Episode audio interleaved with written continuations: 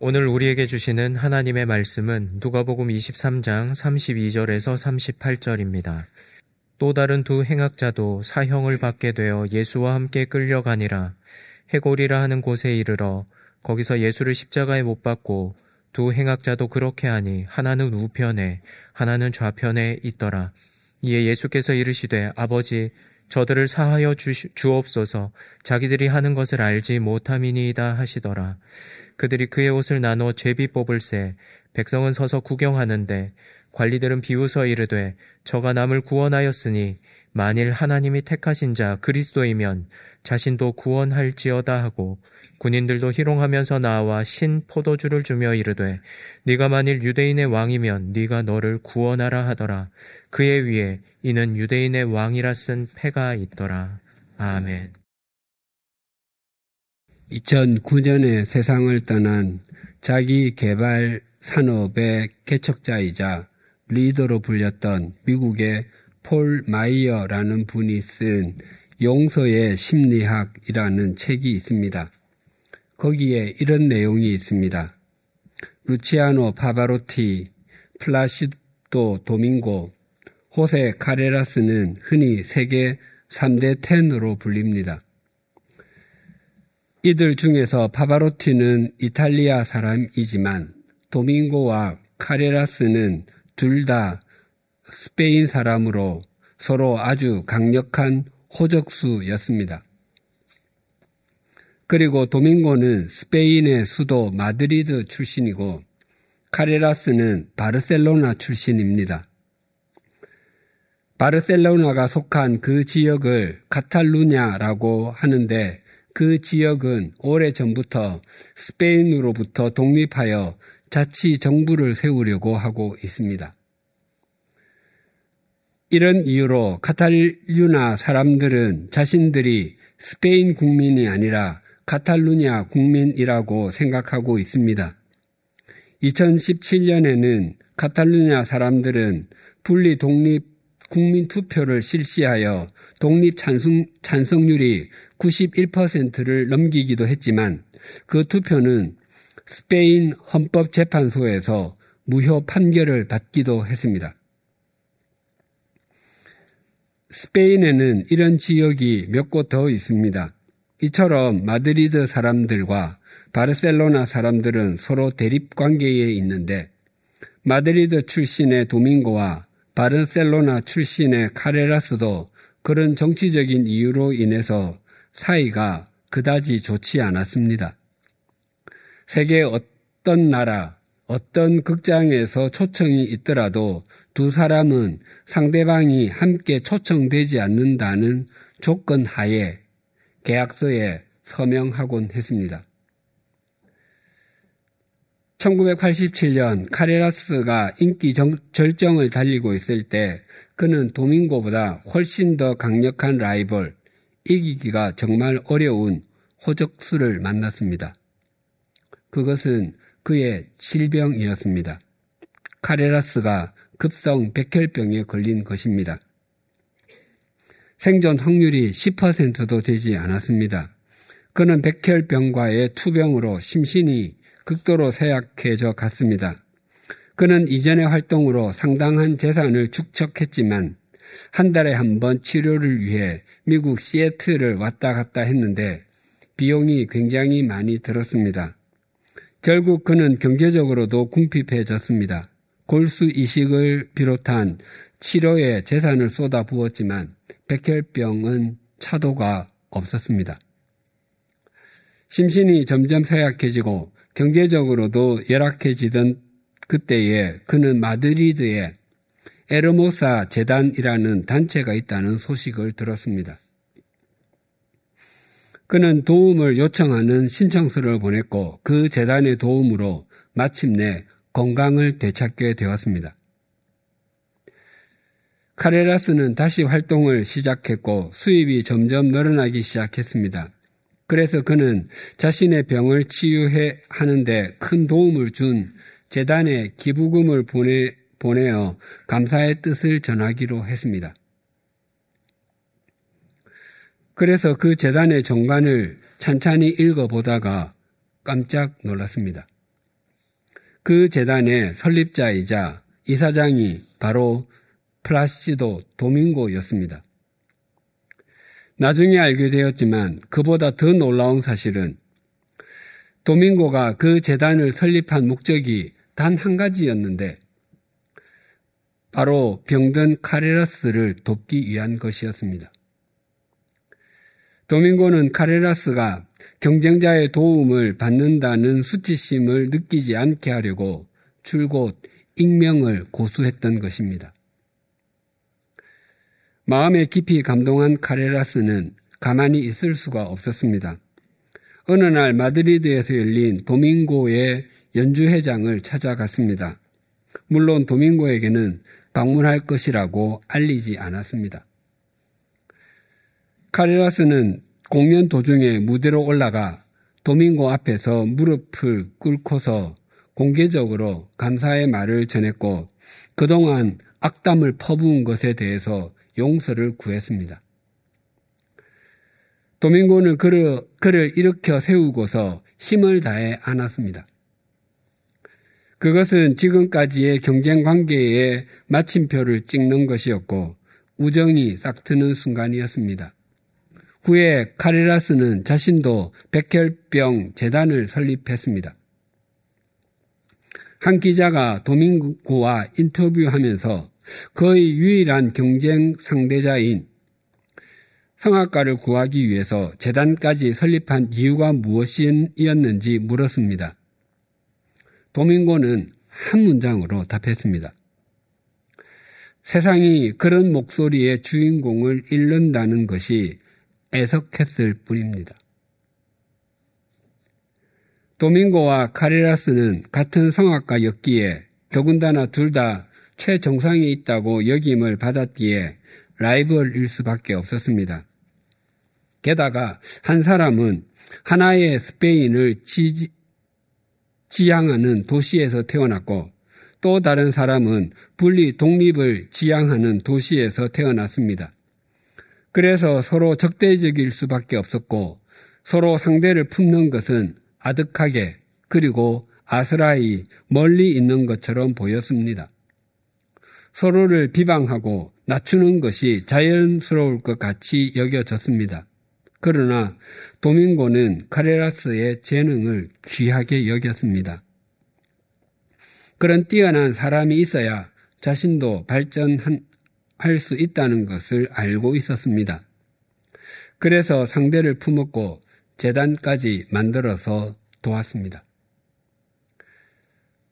오늘 본문에서도 예수님께서는 당신을 향해 비웃고 조롱하는 사람들을 향해 용서해 주시기를 기도하고 있습니다. 32절과 33절이 이렇게 증가합니다. 또 다른 두 행악자도 사형을 받게 되어 예수와 함께 끌려가니라 해골이라 하는 곳에 이르러 거기서 예수를 십자가에 못 박고 두 행악자도 그렇게 하니 하나는 우편에 하나는 좌편에 있더라. 오늘 본문은 예수님께서 두 행악자와 함께 형장에 도착하셔서 곧바로 십자가에 달린 것으로 표현합니다. 하지만 다른 복음서에서는 달리기 전의 내용이 좀 더 있습니다. 마태복음 27장 33절과 34절입니다. 골고다 즉 해골의 곳이라는 곳에 이르러 쓸개탄 포도주를 예수께 주어 마시게 하려 하였더니 예수께서 맛보시고 마시고자 하지 아니하시더라. 예수님께서 형장에 이르르셨을 때 군인들은 예수님께 쓸개 탄 포도주를 주어 마시게 하려고 했습니다. 술에 인삼을 넣어 두며 두어서 인삼주를 만들듯이 이것은 포도주에 쓸개를 오랫동안 담가두어 매우 쓴맛이 나는 술이었습니다. 이 쓸개탄 포도주는 마취 효과가 있어서 십자가형을 당하는 죄수들에게 그 고통을 완화시켜 주기 위해서 마시게 하곤 했습니다. 마가복음에서는 모략을 탄 포도주를 전해 주었다고 전합니다. 그러나 예수님께서는 쓸개탄 포도주의 맛을 보시고서는 마시려고 하지 않으셨습니다. 이 말씀을 동사의 시제와 형태에 따라 해석하면 군인들은 예수님께 쓸개탄 포도주를 마시라고 반복해서 권하고 예수님께서는 끝까지 고사하셨음을 보여줍니다.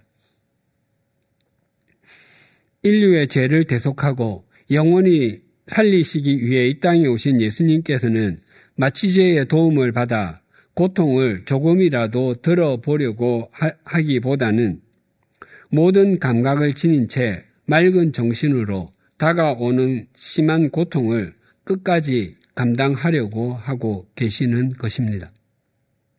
누가가 예수님께서 쓸개탄 포도주를 맛보시고 더 이상 마시려고 하지 않으신 내용을 기록하지 않은 것은 예수님의 대속의 죽으심을 또렷하게 강조하기 위함으로 보입니다.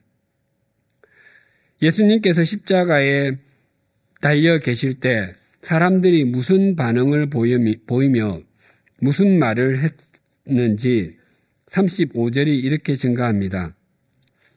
백성은 서서 구경하는데 관리들은 비웃어 이르되 저가 남을 구원하였으니 만일 하나님이 택하신 자 그리스도이면 자신도 구원할지어다 하고 십자가에 달리신 예수님을 향해서 백성들은 서서 구경하는 방관자적인 태도를 보였다면 관리들, 즉 종교 지도자들은 예수님을 조롱하고 멸시하는 태도를 보이고 있습니다. 그런데 예수, 마태복음에는 이 부분을 굉장히 적극적으로 묘사하고 있습니다. 마태복음 27장 39절에서 42절입니다. 지나가는 자들은 자기 머리를 흔들며 예수를 모욕하여 이르되 성전을 헐고 사흘에 짓는 자여 내가 만일 하나님의 아들이여든 자기를 구원하고 십자가에서 내려오라 하며 그와 같이 대제사장들도 서기관들과 장로들과 함께 희롱하여 이르되 그가 남은 구원하였으되 자기는 구원할 수 없도다. 그가 이스라엘의 왕이로다.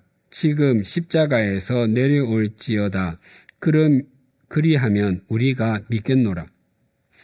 지나가는 사람들, 즉 백성 중에는 가만히 있었던 사람만 있었던 것이 아니라 머리를 흔들며 모욕하는 사람도 있었습니다. 머리를 흔들다는 유대인들에게 심하게 조롱하다의 의미입니다. 마치 우리가 머리를 가로저으며 혀를 차는 것과 비슷할 것입니다. 또한 모욕도 했는데 이는 온갖 욕설, 비방, 조롱, 희롱, 폄훼 등 말로 할 수 있는 나쁜 것은 전부 다 내뱉은 것과 같습니다.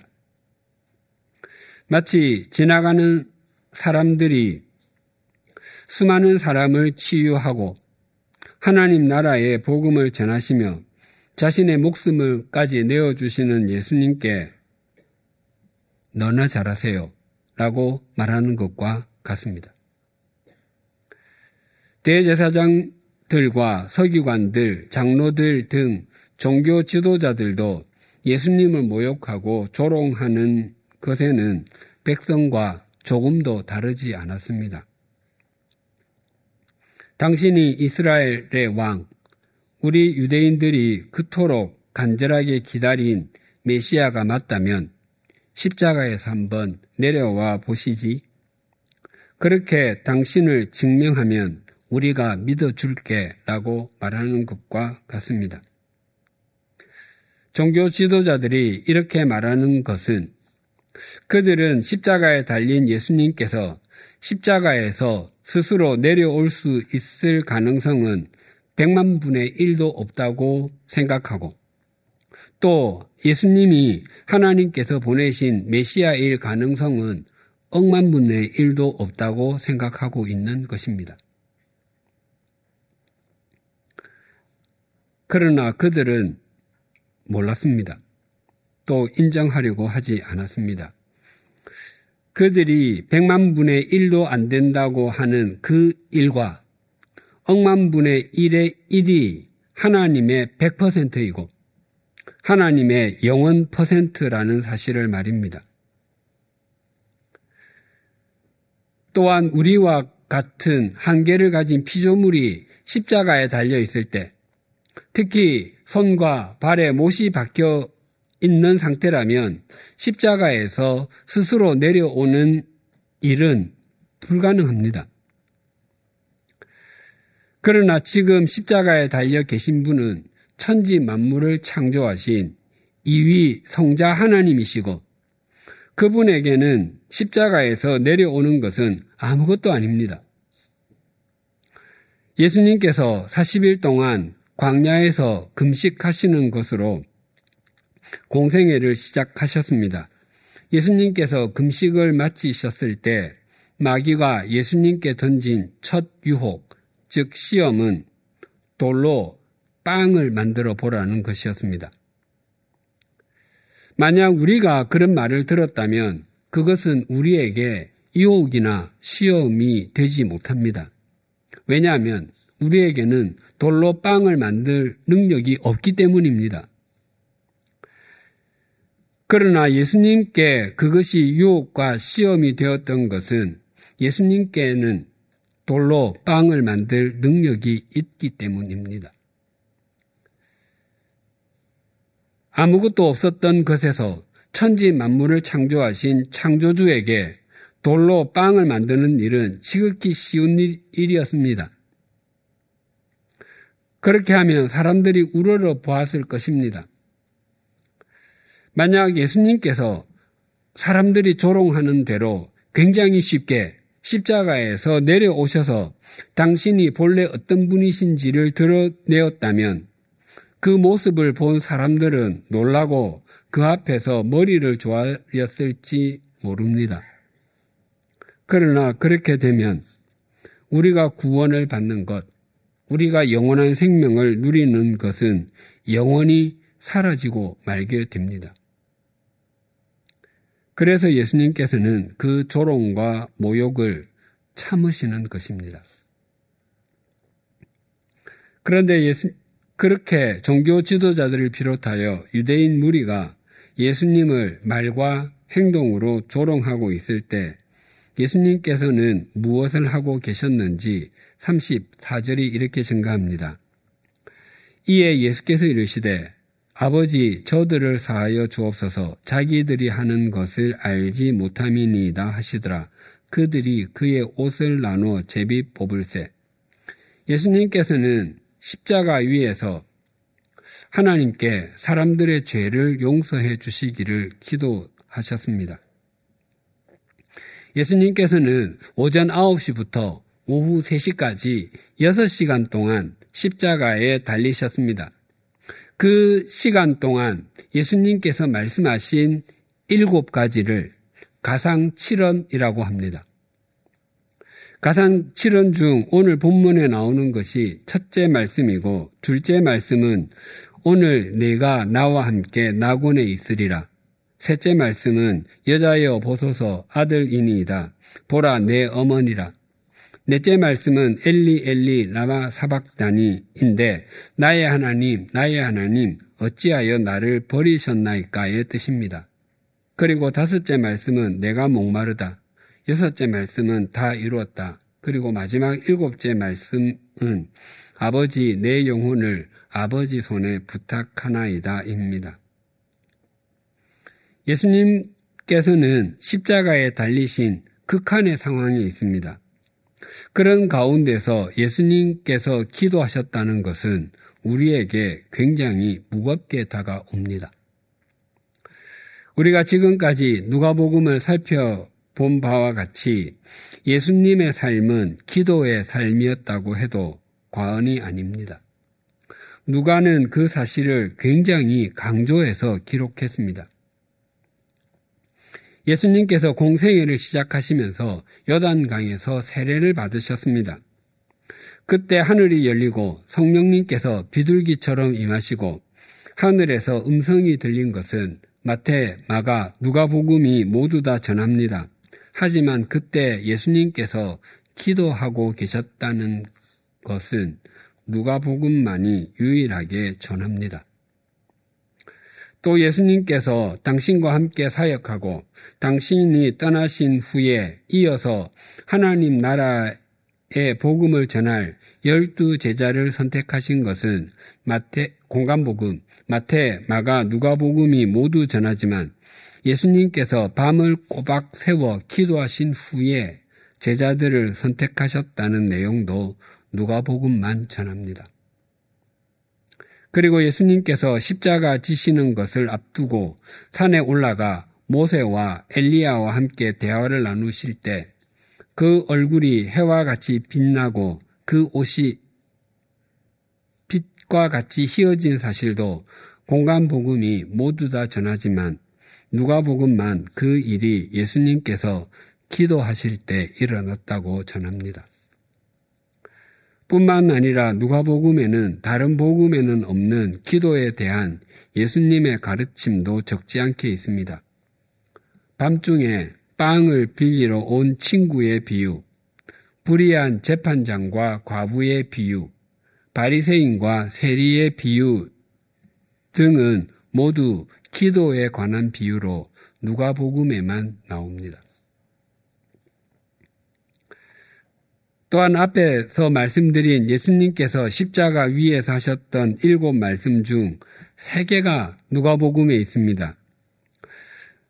그런데 가상 7원 중에 가장 먼저 하신 말씀과 가장 나중에 하신 말씀이 모두 누가복음에 있습니다. 가장 먼저 하신 말씀이 아버지 저들을 사하여 주옵소서 자기들이 하는 것을 알지 못하나이다 이고 가장 나중에 하신 말씀이 아버지 내 영혼을 아버지 손에 부탁하나이다 입니다. 이 두 말씀이 모두 기도입니다. 예수님께서는 공생애를 기도로 시작하셔서 기도로 마치신 것입니다. 평소에 기도하지 않으면 곤경에 처해도 기도할 수 없습니다. 과거에는 그리스도인들의 기도의 문제는 형식적인 기도, 기계적인 기도, 기복적인 기도에 있었습니다. 지금도 잊히지 않는 기도에 관한 한 장면이 있습니다. 신학대학원에 다닐 때 방학이 되면 며칠씩 기도원에 머물곤 했습니다. 한 기도원에서 점심을 먹은 후 넓은 강당 가장자리에 누워 휴식을 취하고 있었습니다. 그때 한 중년의 부인이 들어오시더니 강대상 앞에 무릎을 꿇고는 큰 소리로 쉬지 않고 기도를 드리기 시작하셨습니다. 그분이 다니시는 교회에 무슨 일이 일어났는지, 그분의 가정에 어떤 일이 생겼는지 꽤 많이 알 수 있었습니다. 그런데 모두 자신이 원하는 대로 해달라는 내용이었습니다. 그리고 자신의 기도가 끝나자마자 하나님께서 말씀하시는 것은 들을 생각이 조금도 없는 듯 자기 짐을 챙겨서 밖으로 나갔습니다. 그런데 오늘날의 기도에 대한 문제는 그리스도인들이 기도를 잘 하지 않는다는 것입니다. 오늘날의 한국 기독교의 성장은 과거에 수많은 그리스도인들이 뿌렸던 눈물의 결과임을 부인할 수 없습니다. 우리가 그런 혜택을 누리며 신앙생활을 하고 있다면 이제는 우리도 그 기도의 짐을 져야 다음 세대의 대한민국 교회와 사회 또 우리 가문의 자손이 또 혜택을 누리게 되지 않겠습니까? 더 나아가 예수님께서 가상 7원 중 이와 같은 용서의 기도를 가장 먼저 드린 훨씬 더 중요한 이유가 있습니다. 지난주에 나누었던 것처럼 지금 예수님께서 달리신 십자가가 서 있는 곳이 골고다 해골의 장소입니다. 사람들의 인생이 하나님의 용서의 은총을 입지 못한다면 그 인생 전부가 모두 마른 뼈가 널려 있고 죽음의 냄새가 가득한 해골의 장소와 같기 때문입니다. 그 해골의 장소에 당신의 십자가가 서지 않으면 사람들의 결국이 그와 같을 것임을 아시기 때문에 이와 같은 기도를 드렸습니다. 이것을 알지 못하면 우리의 인생 역시 골고다와 다를 바가 없습니다. 많은 사람이 돈을 많이 소유하기, 하게 되, 되면 될수록 더 행복하리라고 생각하곤 합니다. 그러나 궁핍한 사람에게 경제적인 여유는 어느 정도 필요하지만 많은 돈이 인생을 무너뜨리는 경우도 적지 않습니다. 사람들이 새해를 맞이할 때 가장 많이 비는 소원 중의 하나가 로또 복권에 당첨되는 것이라고 합니다. 그러나 그에게 복권에 당첨된 사람들 중 3분의 1 이상이 수년 안에 파산을 맞는다고 합니다. 또 미국에서 거액 복권에 당첨된 사람들 가운데 90% 이상이 불행한 결말을 보았다고 합니다. 돈이 적었으면 오히려 행복했을 가정이 복권에 당첨되어 많은 돈을 갖게 되는 바람에 그 가정과 인생이 무너지는 경우가 적지 않습니다. 또한 경제적인 문제 때문에 부모와 자녀가 또한 형제 자매가 서로 척지고 남보다 못한 관계에 있게 되는 경우를 신문 방송에서 자주 봅니다. 우리의 소유 위에 주님의 십자가가 세워지지 않으면 그 소유가 골고다가 됩니다. 사회적인 신분 위에, 학문 위에, 인생살이 위에 십자가가 세워지지 않으면 모든 것이 해골의 장소가 됩니다. 34절을 다시 봉독하겠습니다. 이에 예수께서 이르시되 아버지 저들을 사하여 주옵소서 자기들이 하는 것을 알지 못함이니이다 하시더라. 그들이 그의 옷을 나누어 제비 뽑을세. 예수님께서 하나님 아버지께 저들을 용서해 주시기를 기도드리셨습니다. 그런데 하나님 아버지께서 그들을 용서하셔야 하는 이유가 사람들이 자신이 어떻게 행동하는지를 몰라서 그런 일을 저지르기 때문이라고 하셨습니다.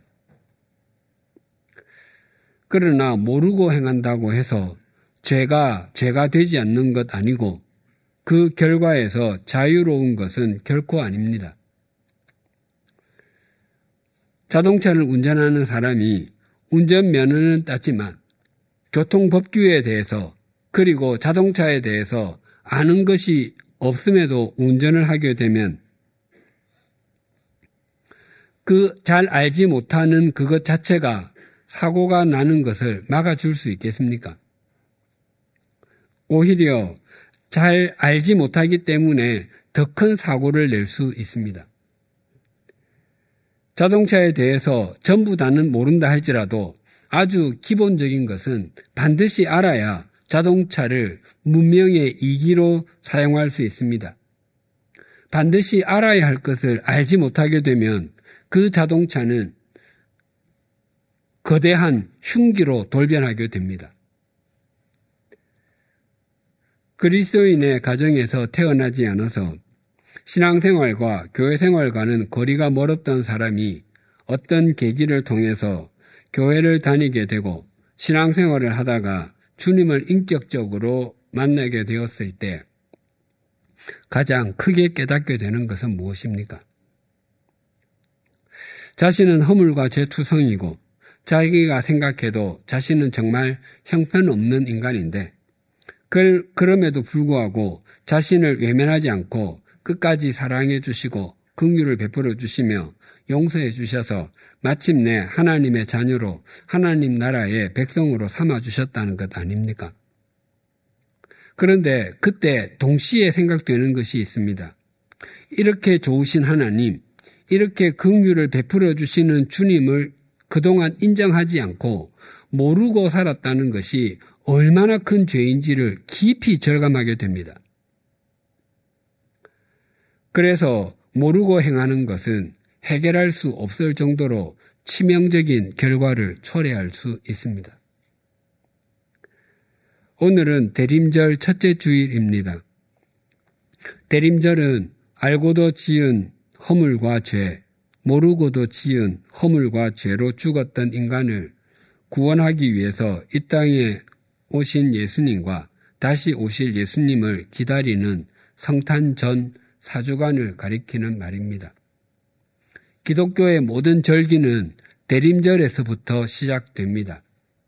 대림절이 없다면 성탄절이 없을 것이고 성탄절이 없다면 사순절과 부활절도 없을 것이기 때문입니다.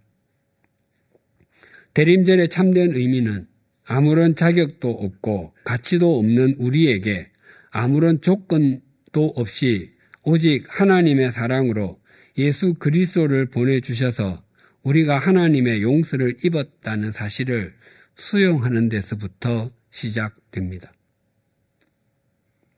올 한 해 그리고 지나온 세월을 돌아보십시다. 하나님 아버지께서 우리에게 떨어지지 않는 사랑과 실패하지 않는 사랑을 베풀어 주시지 않으셨습니까? 하나님을 등지고 세속적 가치관을 추구하며 끊임없이 달려갈 때에도 그리고 하나님 없이 스스로의 힘만으로도 충분히 잘 살아낼 수 있다고 고집을 부릴 때에도 하나님 아버지께서는 긍휼과 용서를 베풀어 주시며 진창에서 기다려 주시지 않으셨습니까? 또한 우리가 진창에서 빠져나오지 못하고 있을 때 눈물의 골짜기에서 주저앉아 좌절하고 있을 때 칠흑같이 어두운 터널 속에서 어떻게 해야 할지 모를 때 하나님께서는 우리에게 손을 내밀어 주셔서 우리의 손을 잡고 인도해 주시며 또 우리를 업고 걸어와 주시지 않으셨습니까? 그래서 우리의 지금의 모습은 하나님의 용서와 사랑의 결과라고 할 수 있습니다. 이제는 우리가 주님의 말씀에 순종하여 용서의 사람이 될 차례입니다. 가정과 교회 일터에서 그리고 삶의 자리에서 용서받은 사람답게 용서하는 사람이 되십시다. 하나님께서는 너희는 거룩하라 이는 나 여호와 너희 하나님이 거룩함이니라 라고 말씀하셨습니다. 즉 하나님을 믿는 우리는 거룩하신 하나님을 닮아가야 하는 존재입니다. 그렇다면 하나님께서 우리를 영원히 용서해 주시기 위해서 당신의 아들을 보내어 주실 정도로 우리를 사랑해 주신다면 우리도 그 하나님을 닮아 우리도 용서하는 사람이 되고 또 다른 사람을 사랑하는 것이 마땅합니다. 하나님께서 원하시는 것이라면 비록 내게 손해가 되는 것처럼 보이고 나를 좀 힘들게 만드는 것처럼 여겨질지라도 용서의 걸음을 한 걸음 한 걸음 내디디십시다. 서로 친절하게 하며 불쌍히 여기며 서로 용서하기를 하나님이 그리스도 안에서 너희를 용서하심과 같이 하라.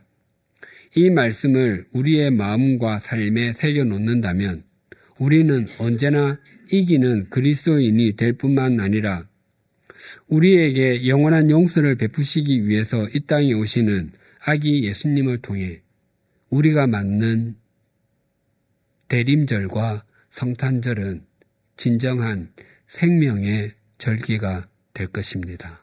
기도하시겠습니다.